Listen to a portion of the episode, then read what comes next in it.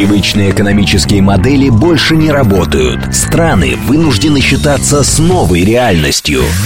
Что и когда придет на смену старому миру? Михаил Хазин делится своим видением будущего. Экономика. Программа предназначена для лиц старше 16 лет. Здравствуйте. Микрофон Михаил Хазин. Начинаем нашу сегодняшнюю передачу. Как обычно, вопрос. Кстати, обратите внимание, сменилась заставка. И я даже не понял, что уже начался эфир. А, прежде чем начать голосование, я должен объяснить э, смысл вопроса. Представьте себе на секундочку, что завтра э, Зеленский по рассеянности перестанет дышать, или, может быть, даже сегодня, там, через час. Через, еще через полчаса э, в Киеве соберется правительство национального спасения и объявит полную и безоговорочную капитуляцию перед нами. А вот теперь вопрос. А мы у нас есть план, что делать с Украиной. А не в смысле, есть ли план у, у руководства, а в смысле, существует ли он вообще в природе. Рациональный план, что делать с Украиной. Варианты ответа. Да, безусловно, план есть. 8 495, 134, 27, 35. Вариант второй.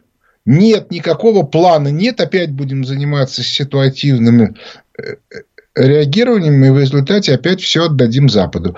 8 495, 134, 21, 36. Ну и, наконец, вариант третий.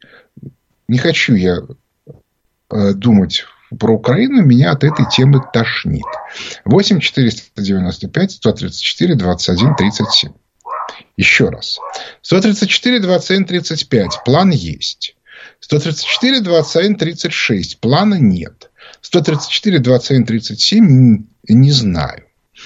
А почему этот вопрос меня вдруг заинтересовал? Ни с того ни с сего. Я довольно давно про, про Украину не говорил. А дело вот в чем. Дело в том, что на, на Западе осознали некоторые очень важные вещи. А, ну, в частности, до них стало доходить очень медленно, с очень большим трудом.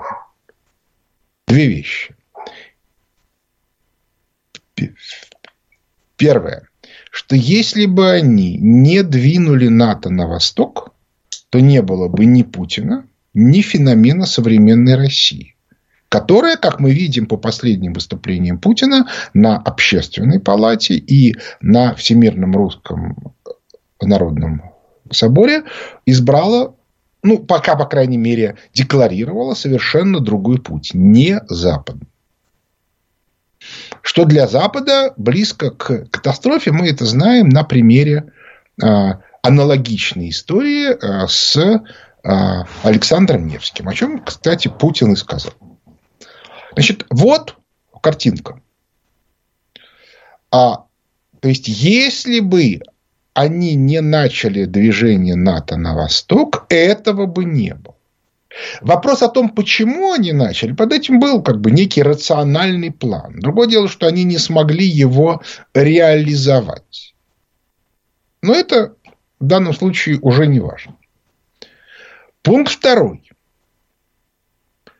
Они уже начали понимать, что удержать вот эту вот долларовую систему у них ресурсов нету. Если ее невозможно удержать, ее нужно скидывать. При этом скидывать не всюду, потому что доллар это все-таки национальная валюта Соединенных Штатов Америки. Его скинуть нельзя. Ну, это же не, соответственно, это Аргентина может перейти в обороте на, на доллар. Хотя еще вопрос, перейдет или не перейдет. А Соединенные Штаты Америки перейти в обороте на аргентинское песо не, не могут. Поэтому доллар останется. Вопрос, где он останется. То есть, иными словами, долларовая система должна обозначить для себя линии фронтира. То есть, это наша а это чужое. И мы этим заниматься не будем. Где будет эта линия фронтира в Европе? Это вопрос. У меня по этому поводу имеется соображение, я, я еще потом об этом несколько слов скажу, но абсолютно очевидно, что Украина в эту линию входить не будет. И вопрос о том, что с этим делать нам. А, почему? Потому что Запад в лице тех людей, которые что-то соображают, а они не то чтобы придут к власти вот после обрушения. Значит, в процессе обрушения будут сметены нынешние либеральные политические элиты. Не национальные элиты, а политические элиты. И вылезут люди, которые были всегда, но которым последние там, пару десятилетий тройку не давали права голоса. И эти люди неминуемо сформулируют вот эту вот вещь. Мы сделали ошибку, что слишком быстро вышли за пределы своих естественных территорий. И оказалось, что их окучивание стоит слишком дорого. Обращаю ваше внимание. В абсолютно аналогичной ситуации мы, собственно, и будем находиться.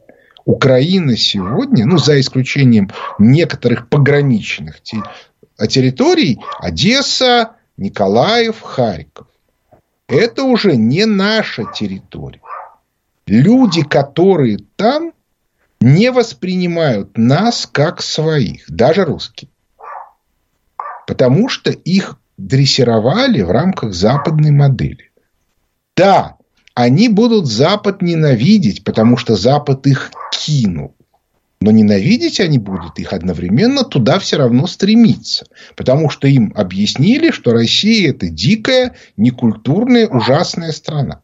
И показывать им красивые улицы Москвы и московское метро бессмысленно. Потому что они психологически не готовы это воспринять.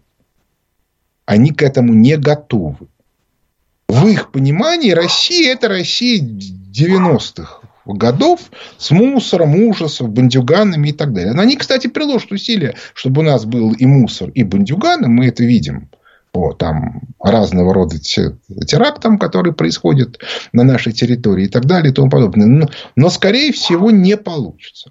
Теперь давайте мы остановим голосование и посмотрим на результат. Значит, 25% считает, что у нас план есть а 56% больше половины, что его нет. 19% даже думать не хотят на эту тему. То есть, иными словами, мы не, не верим, что у нас есть план. И вот по этой причине мне хотелось бы об этом плане и сказать. Значит, утверждение первое. Мы не должны совершать ошибку, которую сделал Запад. Запад двинул НАТО. А и в результате надорвался. Разумеется, Соединенные Штаты Америки, Америки двигали не только НАТО, они еще много чего двигали, но с другой стороны, Латинскую Америку они держали почти 200 лет в рамках доктрины Монро. Китаю они предоставили рынки, и Китай, в общем, и рыпаться и не собирался. А на Ближнем Востоке они, в общем, выдавив нас тоже, в общем, у них, казалось бы, все хорошо. А тут вот бах, такая вот конфуз вышел. Что же, собственно говоря, произошло? Надорвались. Причем, в общем, цена была абсолютно четко понятна. А доля американской экономики в мировой на момент Бреттон-Вудской конференции в 1944 году 52%. Сегодня у США вместе с Китаем 40. А без Китая меньше 20, поскольку экономика США реальная экономика, я сейчас не говорю о, вирту... о, о капитализации виртуальных активов, меньше, чем китайская. Мы не должны повторять их ошибку. И по этой причине, если они уйдут, то мы должны взять только то, что точно свое. Мы должны взять Харьковскую область, добрать Запорожскую, Херсонскую, Николаевскую, Одесскую, может быть, Днепропетровскую. Полностью вычистить там все проукраинские силы, все. И, и самое главное, понятно, что их надо выдавить на остатки Украины, а вот дальше Украину нужно оставить. Не ликвидировать, а оставить. Но в рамках принятия следующих принципов. Первое – денацификация с тотальной люстрацией. То есть, иными словами, все люди, которые публично участвовали в политической жизни нацистской Украины, не говоря уже про тех, кто впрямую поддерживал нацистские структуры, им должно быть запрещено в течение там, 25 лет, а может быть и пожизненно участвовать в политической жизни. Они не могут быть депутатами никакого уровня, не могут образовывать партии. Все партии, которые участвовали в этом процессе, должны быть ликвидированы. Все их члены, которые, все люди, которые были их членами, им должно быть запрещено заниматься политической деятельностью. Это будет требовано в рамках вот этой вот капитуляции. Требование второе. Все лица, которые напрямую участвовали во всякого рода нацистских организациях список прилагается, должны быть осуждены в рамках процедуры денацификации на публичных судах. К слову сказать, судьи должны быть новые, потому что старые все, естественно, автоматом иллюстрируются. Третье. Должно быть категорически запрещено э, э, взаимодействие с теми структурами и теми странами, которые поддерживали нацистский режим. Далее по списку. По крайней мере, на 20 лет. Да, разумеется, они будут сопротивляться. Да, разумеется, эти страны все равно будут поддерживать там нацистское подполье э, на, на Украине. Но с ним нужно будет бороться. Далее, если НАТО сдвигается, если они решат исправить свою ошибку, и НАТО сдвигается на границу 1945 года, то абсолютно аналогичная ситуация должна быть с другими странами. Мы не должны входить в Прибалтику. Мы не должны входить в некоторые другие страны Восточной Европы. Если они там между собой начнут войнушку за границу, мы не должны в это напрямую вмешиваться. Да, там начнется ужас. В Прибалтике так начнется просто ужас. Ну так вот, до тех пор, пока государства там не исчезнут, мы должны от них категорически требовать, чтобы они вышли из НАТО, чтобы они начали устраивать иллюстрации про нацистских сил, еще чего-то. И до тех пор, пока они соответствующие законы не примут, пока всем, кто пострадал, не будут выплачены компенсации, в частности, всем негражданам и их потомкам, до тех пор, пока это не будет сделано, мы с этими странами отношения поддерживать не будем. Даже если там начнется голод. Там есть национальные режимы, пускай они сами свои проблемы и, и, и решают. А вот когда эти, эти режимы а, националистические, чтобы не сказать нацистские, уйдут, вот тогда можно будет на эту тему разговаривать. Кто-то скажет, что это какой-то ужас, ужас, ужас. Нет. Это естественная совершенно ситуация. Обратите внимание. В нашей стране после 90-х произошло оздоровление общества. Будем ждать, когда оздоровление произойдет там. Наша задача только следить за тем, чтобы там не появились системные враги. А что они там будут думать, это их проблема. Вот это вот план, который у нас может быть. Потому что мы не должны повторять их ошибку. Они поспешили. Им казалось, что все отлично, что ситуация под полным тотальным контролем, а оказалось, что нет. А нужно сказать еще одну вещь, которая касается уже не политики. Дело в том, что а, неизбежность вот этого вот распада Бреттон-Вудской долларовой системы, она постепенно проникает в головы тех людей, которые принимают решения. И это уже видно. Более того, она проникла даже в голову нашей элиты. И мы видим в последних выступлениях Путина совершенно другую концепцию. Кстати, отсюда немедленно следует, что Путин не один что есть некоторая элитная группа, которая двигает эту линию. Иначе, э, иначе это невозможно. Так вот, а поскольку в политическом, на политическом уровне, ну, ну, может быть, на уровне национальных элит, уже понятно им, что эту систему придется рушить, то избежать вот этого обрушения невозможно. Как оно будет выглядеть, это вопрос сложный. У меня пока на, э, на, э, на этот вопрос ответа нет. Может быть, он произойдет самопроизвольно, может быть, его специально спровоцируют. Ну, в конце концов, что мешает организовать еще одну эпидемию как бы ковида? Сложно, конечно, потому что ресурсов уже меньше и устойчивость системы сильно ниже, но куда деваться? Самое главное другое. Это а, радикальные изменения и экономической модели, и социально-политической модели.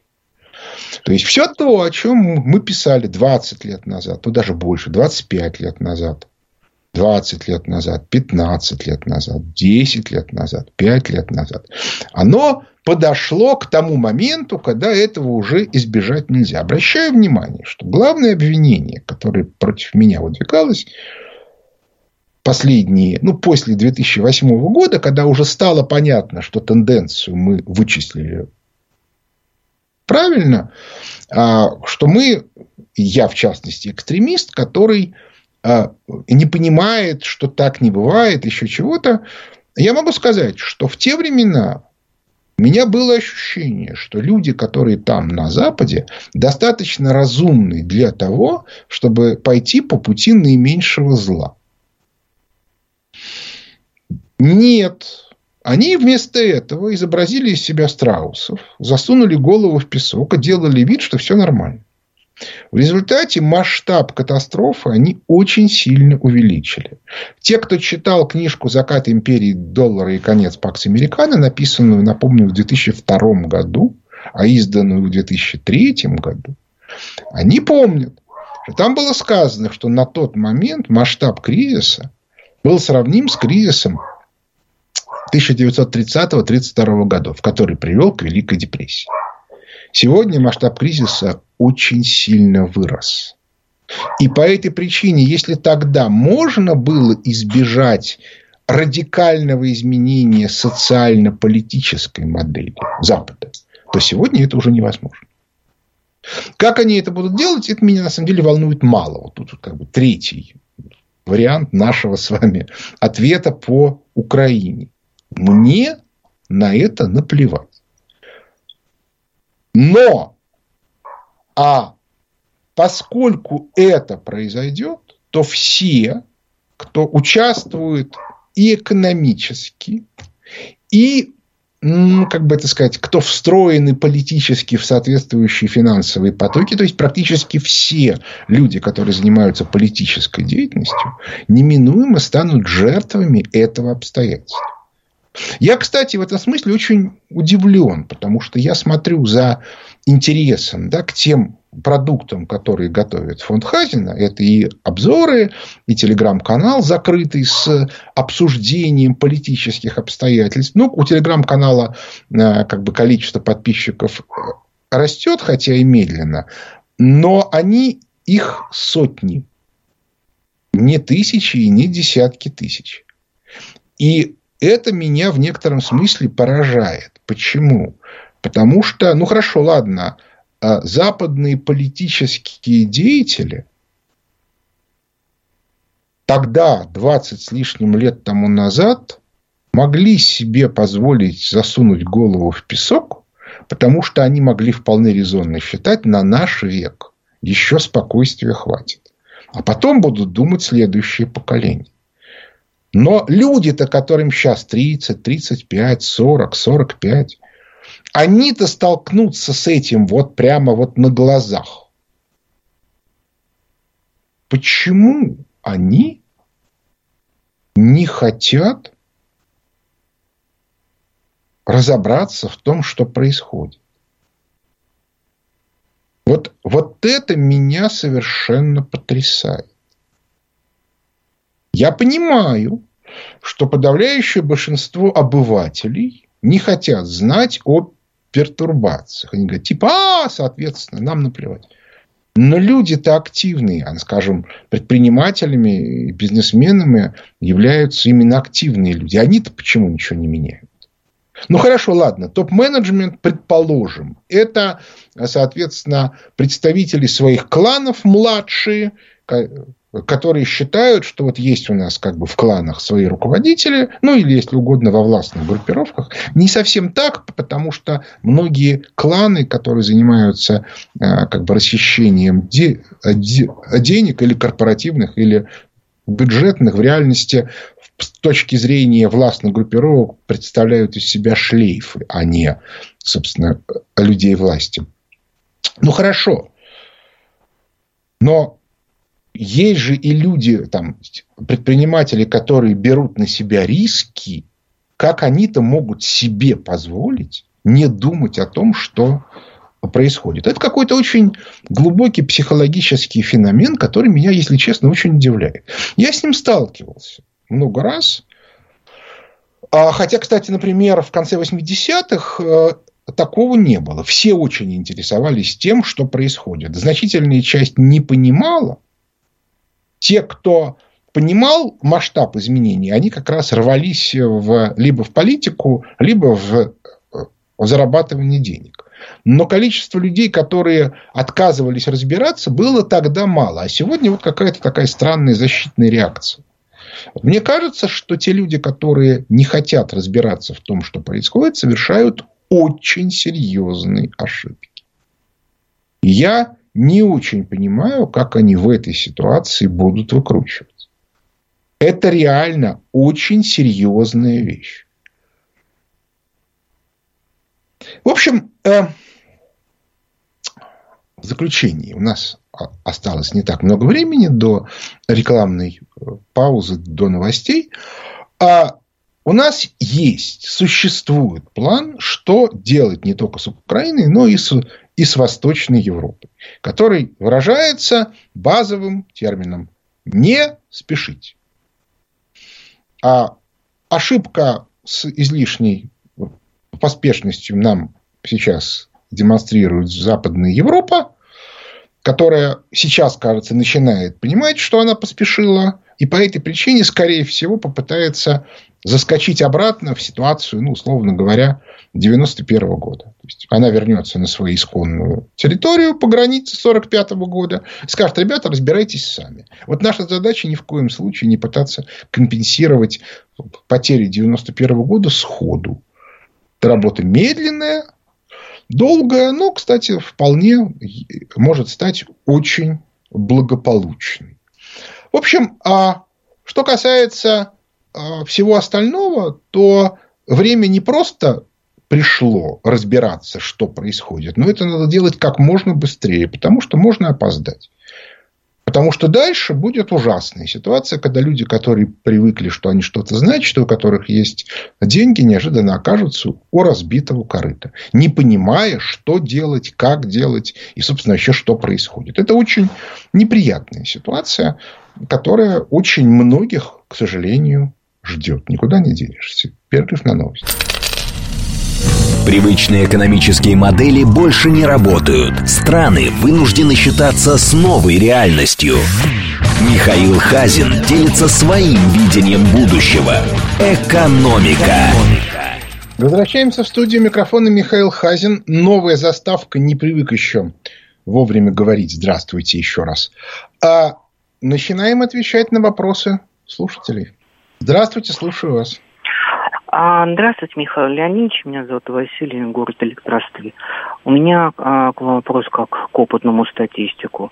А, вы упоминали, что знакомы с ресурсом Авторшок. Я его постоянный зритель отметил, что за последние два месяца они очень много хвалят Набиулину, опираясь на заявление ЦБ, самой Набиулиной и, самое главное, данные Росстата. Меня вот вопрос. А насколько вообще можно доверять информации, которая исходит от Росстата? Потому что вот в моем детстве меня учили, что статистика в капиталистическом обществе – это инструмент обмана населения. Спасибо.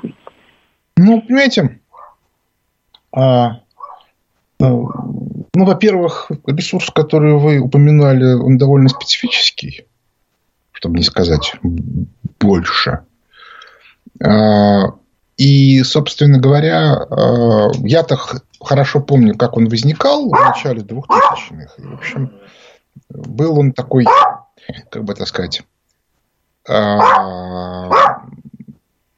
очень персонифицирован и, соответственно, имел очень сильные искажения в ту или иную сторону. Вот. А что касается... То есть, я его не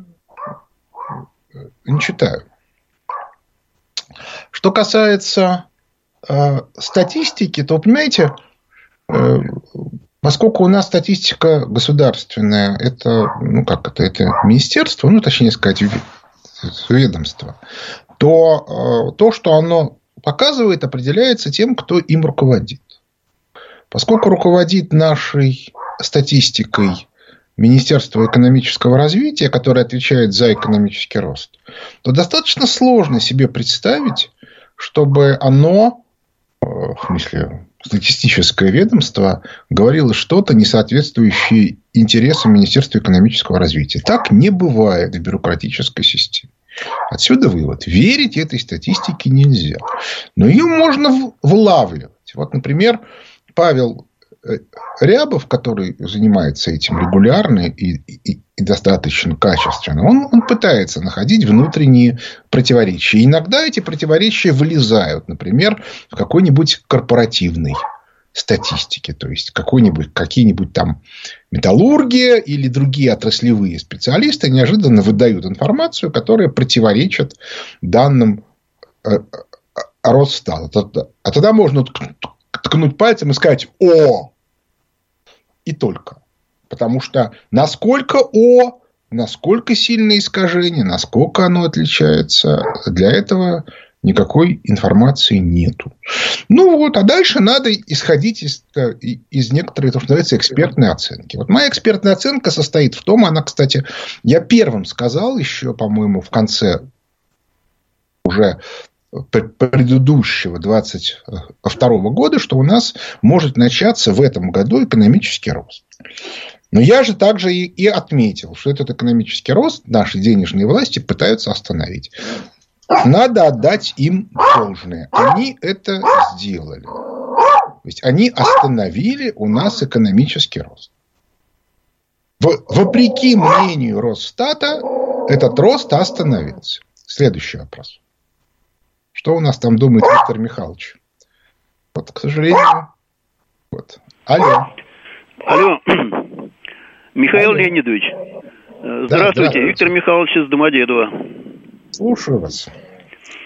Э, вот э, ваша традиция была в конце декабря э, делать экономический прогноз на следующий год. Военный метеоролог, метеоролог Тишковец считает, что точность прогноза зависит от количества датчиков, которые генерируют э, информацию о э, природных явлениях. Э, как вы считаете, в нынешней ситуации неопределенности, когда происходит слом старой Бреттон-Вудской модели, точность прогноза и качество его изменяются – Существуют ли э, такие датчики, которые позволят повысить э, точность экономического прогноза на следующий год?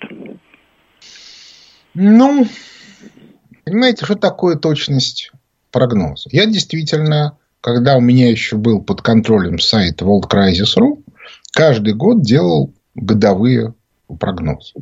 Причем анализировал прогноз предыдущий. А пока была более-менее регулярная ситуация. Более того, эти прогнозы я собрал в книжку, которая называется «Черный лебедь мирового кризиса».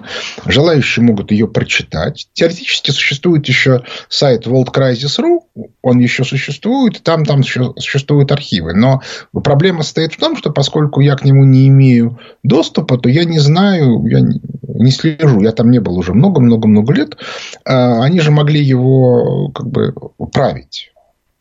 И по этой причине те тексты, которые там были, я сохранил на сайте Хазин.ру. Там их можно посмотреть. А, значит, ну, собственно, вот я их для того и опубликовал в книжке, чтобы было понятно, что э, как бы я писал много лет тому назад. В отличие от большинства наших так называемых экспертов, я свои старые э, тексты не скрываю. Все, включая те, которые были написаны в самом начале 2000-х. Например, наш текст с Олегом Григорьевым, опубликованный в журнале «Эксперт», первый текст, более-менее публичный на тему кризиса под названием «Добьются ли США апокалипсис?». Это было, по-моему, в июне или в июле 2000 года. Так вот, где, собственно говоря, вот эта вот наша модель впервые была высказана. Так вот, возвращаясь к, так сказать, к, к базовой ситуации. А если в начале мне казалось, что темпы кризисных, а, а, развития кризиса будут быстрее, и, собственно, это единственное обвинение ко мне, которое еще осталось, так сказать, э, ну, в более-менее адекватном поле. Типа, ну да, направление движения Хазин вычислил правильно, но в сроках все время ошибается. Ну, во-первых, не все время. Я прошу прощения. Глупая собака, заткнись. Невозможно совершенно. По улице бродят кошки. Это запредельно. Так вот, а, то сейчас наоборот. То есть мне все время кажется, что, что события будут развиваться более медленно, чем они развиваются на самом деле. И связано это с наличием очень важного фактора субъективного. То есть, иными словами, люди начинают совершать резкие действия и, и, и резкие ошибки. А иногда они оказываются смертны.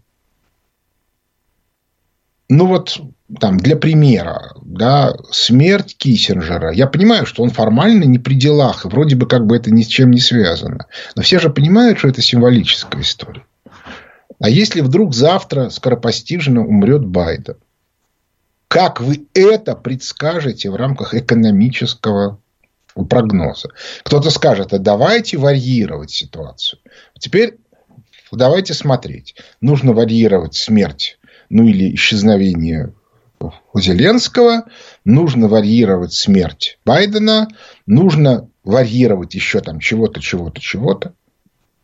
И у нас, э, соответственно, количество вариантов растет так стремительно, что никакого разумного прогноза не получается.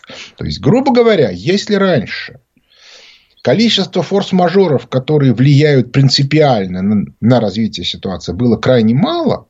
И можно было всегда сказать, а, ребята, это там 3%, вот мы их откладываем. То сегодня это уже не 3%. Сегодня это уже там, 30%.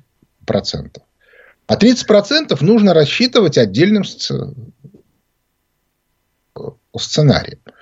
Но их становится так много довольно быстро, что ну, просто вот непонятно, как что с этим делать, как из этого выкручиваться. Вот такая вот картинка. Так я ее вижу. Я, конечно, могу ошибаться, но в данном случае вряд ли. Поэтому я бросил писать стратегические прогнозы. Я либо комментирую ситуацию, либо описываю базовый прогноз, куда все пойдет.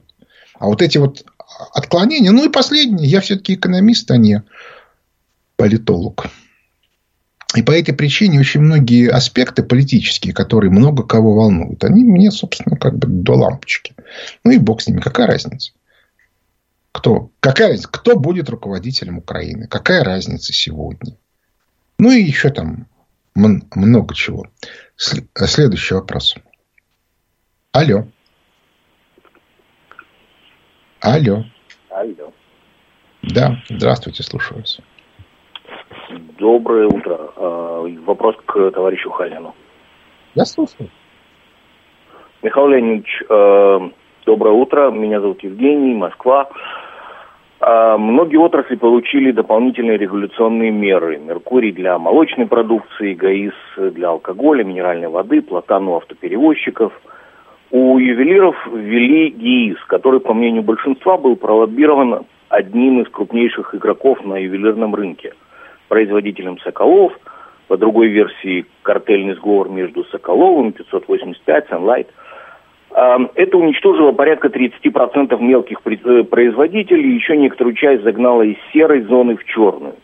В рамках новой экономической действительности, которую вы как экономист и отчасти как футуролог предвидите, есть ли необходимость в таких системах и будут ли они применяться? Спасибо. Ну, вы понимаете, тут вопрос очень сложный.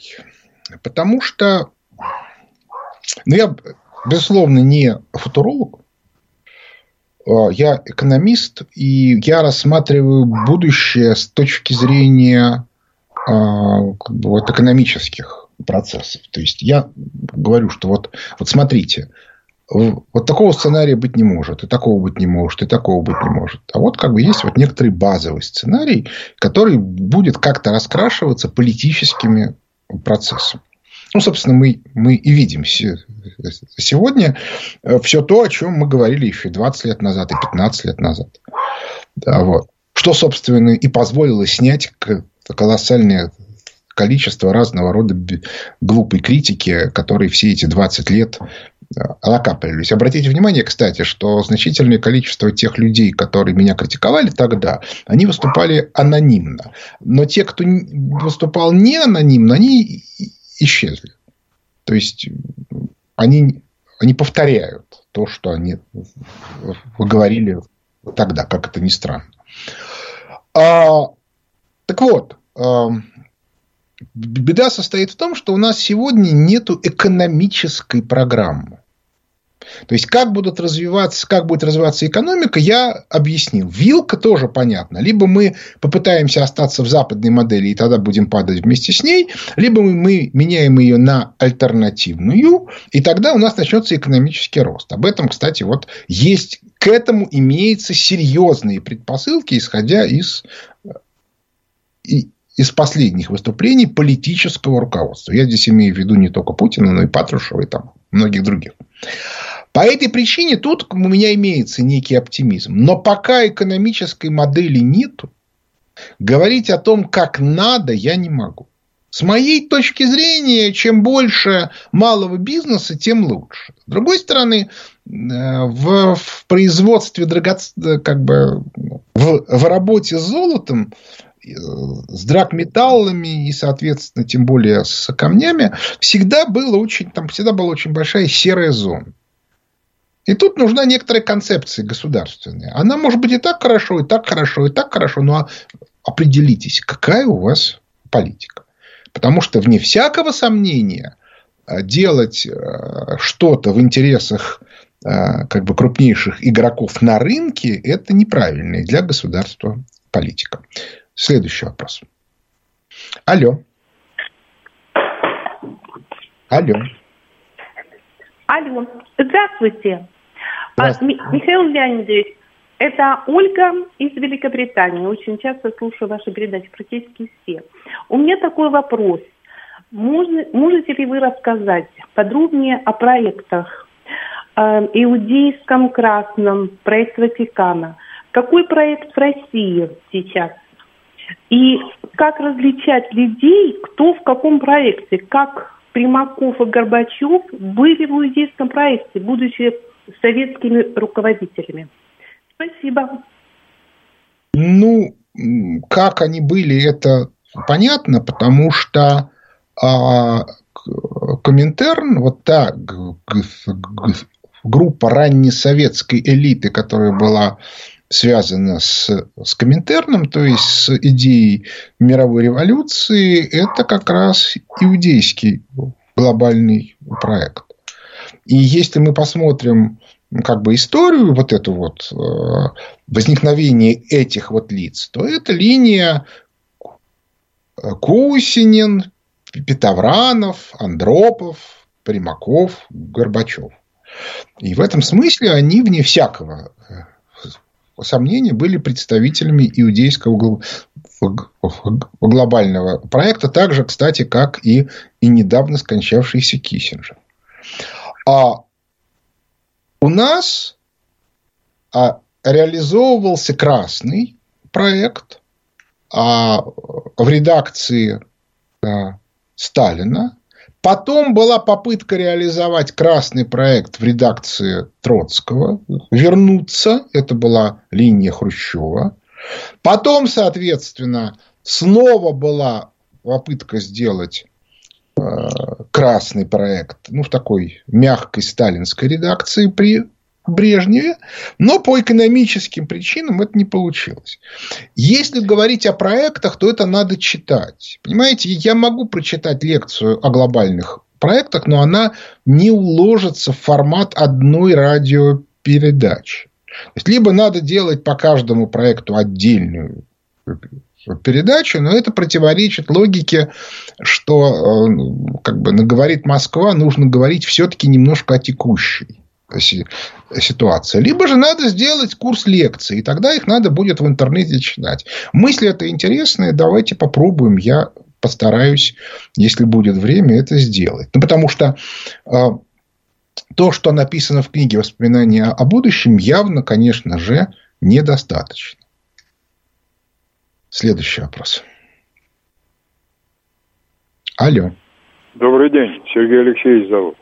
Михаил, а скажите, а как и в чем проявляется то, что у нас нет экономической модели? У нас что, существующий э, экономический винегрет названия не имеет? Спасибо. Я не очень понимаю что значит не имеет названия. Мы живем в рамках такой как бы регионально обособленной части Бреттон-Вудской системы, в которой там есть свои проблемы. Вот и все. Вот, вот вам и название. Следующий вопрос. Алло. Алло. Алло, здравствуйте, Михаил. Вот э, здесь э, одна радиостанция говорит Москва, по вторникам в 10 часов выступает ваш коллега Зубец. И вот я его как-то спросил, как вот у нас модернизация будет идти, что и у кого мы будем закупать. Он сказал, что мы будем главным образом развивать сырьевую иглу. Ну, то есть, вот э, как ни крути, мы с ней никуда не слезем. Вы согласны с таким мнением? Как вас зовут и откуда вы? Андрей из Москвы. Um, нет, не согласен. Я считаю, что мы должны будем активно развивать внутреннее производство. И к этому, в общем, все готово. И проблем в этом никаких нету. Даже кадровых, что бы там ни говорили разные люди. Следующий вопрос. Алло. Алло. Алло. Да, Говорит Москва. Здравствуйте. Я, я хочу задать вопрос Хазину. Задавайте, как вас зовут, откуда вы? Меня зовут Александр, я из Ленинградской области. Да, слушаю. А, вопрос мой такой, что э, Михаил Леонидович предлагает, э, дескать, а, расчленить Украину на ту часть, где нас любят, да, Юго-Восток, и все остальное. Я хочу задать вопрос, что этого делать нецелесообразно. Вот такой будет Нет, вопрос. Вопрос – это утверждение. Вы считаете, что это нецелесообразно. Ну, хорошо. А вопрос да, какой? А вопрос в том, что, чтобы не кажется ли Михаилу Леонидовичу, что э, юго-восточные территории должны своей идеологией давить на все остальное Украину, и тем самым с западным проектом будет покончено быстрее. Вот, вот в этом вопрос, что надо иначе смотреть на вопрос. Ну, план а, вот все попытки а, нашего влияния на как бы усиление русского влияния в, на юго-восточных территориях, они успехом пока не завершались. Мы этого делать не умеем. Может быть, мы научимся через 20 лет, через 25. А сейчас мы этого делать не умеем. По этой причине, если а, включить эти территории в состав Украины, то восстановится ситуация 90-х годов. Вот и все. Нам это совершенно ни к чему, это вредно для здоровья. Следующий вопрос. Алло. Алло, а? здравствуйте. А? Да. Меня зовут Артем. У меня такой вопрос. Куда Скажите, вы? пожалуйста, мы очень сильно привязаны к МВФ. Вот. Можно ли как-нибудь из, этой структуры выйти? Потому что, я так понимаю, если мы будем не состоять, наша экономика вообще никогда не поднимется. Спасибо большое. Ну, а откуда вы? Вы не сказали. Ну ладно. Ну ладно, хорошо. Значит, э, нам не просто можно ли, нам нужно выходить. Если до недавнего времени риски этого были очень велики, то сейчас, насколько я понимаю, они упали. По этой причине я склонен считать, что это все-таки произойдет. Будем надеяться. Следующий вопрос. Алло. Да, здравствуйте. Здравствуйте, Михаил Леонидович. Меня зовут Андрей. Я из города Курска. У меня к вам э, следующий вопрос. Вот если проанализировать характеристики тех заводов, которые вводятся сейчас в строй на территории России, то они характеризуются э, достаточно большой э, производственной мощностью при низкой численности э, работающих. Вот э, вопрос следующий. Вот это существующее, возникшее, вернее, на данный момент перманентное, э, дефицит, перманентный дефицит кадров – он как бы касается только вот текущей ситуации, или это долговременная, э, скажем так, тенденция, поскольку, э, скажем так, э, людям, родившимся в СССР, сложно устроиться вот эти новые заводы по разным причинам. И стоит ли людям э, менять, родившихся в СССР, как-то менять и пытаться, скажем так, менять свою жизнь в свете возникшего дефицита кадров? Ну, понимаете, дело в том, что у нас же нету никакой кадровой политики, и мы, соответственно, не очень понимаем, как, э, что и как делать. То есть, сказать, мы ничего не делаем. И это, безусловно, неправильно. А вот, соответственно, когда такая политика будет, в целом я считаю, что э, проблема кадров, она несколько э, утрировано. Потому что э, если заняться производительностью труда, то у нас освободится очень много людей. Более того, если мы займемся, но, э, но при этом Запад очень тщательно следит, следит за тем, чтобы мы не занимались кадровой э, политикой и повышением производительности труда. Это реально проблема в нашей стране. И, безусловно, с этим нужно э, бороться. То есть нужно вот в этом смысле от зависимости от Запада уходить. Ну, собственно, время нашего подходит к концу. Я могу только напомнить, что надо все-таки начать разбираться в том, что происходит всем, кто хочет быть успешен и дальше. На этом наше время истекло. У микрофона был Михаил Хазин. Благодарю за внимание. До свидания.